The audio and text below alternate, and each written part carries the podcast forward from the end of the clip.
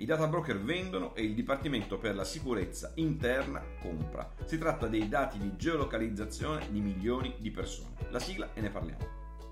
Governare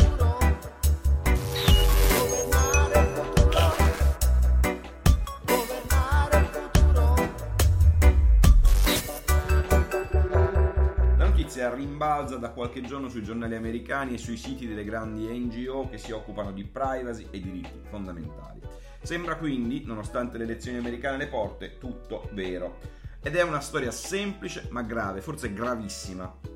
Il Department of Homeland Security, il Dipartimento per la sicurezza interna della Casa Bianca, starebbe comprando dati relativi alla geolocalizzazione di milioni di telefonini da alcuni grandi data broker, ovvero intermediari e grossisti di dati personali raccolti da fonti terze. Ufficialmente, a quanto sia sin qui capito, i dati in questione verrebbero comprati senza alcuna autorizzazione da parte dei giudici, allo scopo di tracciare persone sospettate di immigrazione clandestina per verificare i loro movimenti e capire da dove vengono e chi li ha eventualmente aiutati a superare il confine ma sostengono le NGO in realtà è una specie di gigantesca pesca a strascico, perché il Dipartimento per la sicurezza non compra e non potrebbe comprare i dati della geolocalizzazione del telefonino di persone specifiche, dati che i data broker non hanno, ma compra tutti i dati di chi si è ritrovato in una specifica location assieme alla persona target e poi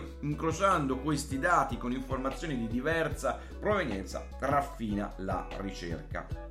La vita personale, familiare, professionale, medica, politica e religiosa di milioni di persone in questo modo finisce nella rete degli investigatori, perché come ormai sanno anche le pietre, i dati di geolocalizzazione, quelli GPS, hanno una straordinaria capacità di raccontare le nostre vite a chiunque li osservi.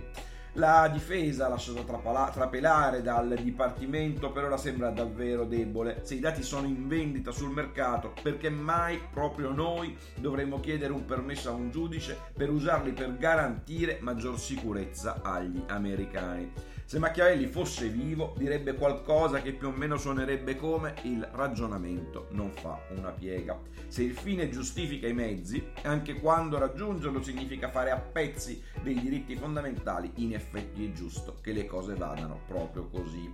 Se invece vogliamo provare a ricordarci per un istante che dai tempi di Machiavelli a oggi qualche piccolo passo in avanti in termini di civiltà giuridica e diritti fondamentali forse il mondo lo ha faticosamente fatto, allora è tutto un altro discorso. E a questo punto vale la pena di ricordarci anche che la sicurezza deve necessariamente essere sempre contemperata con altre legittime aspirazioni delle persone, prime tra tutti la libertà, la riservatezza, la privacy.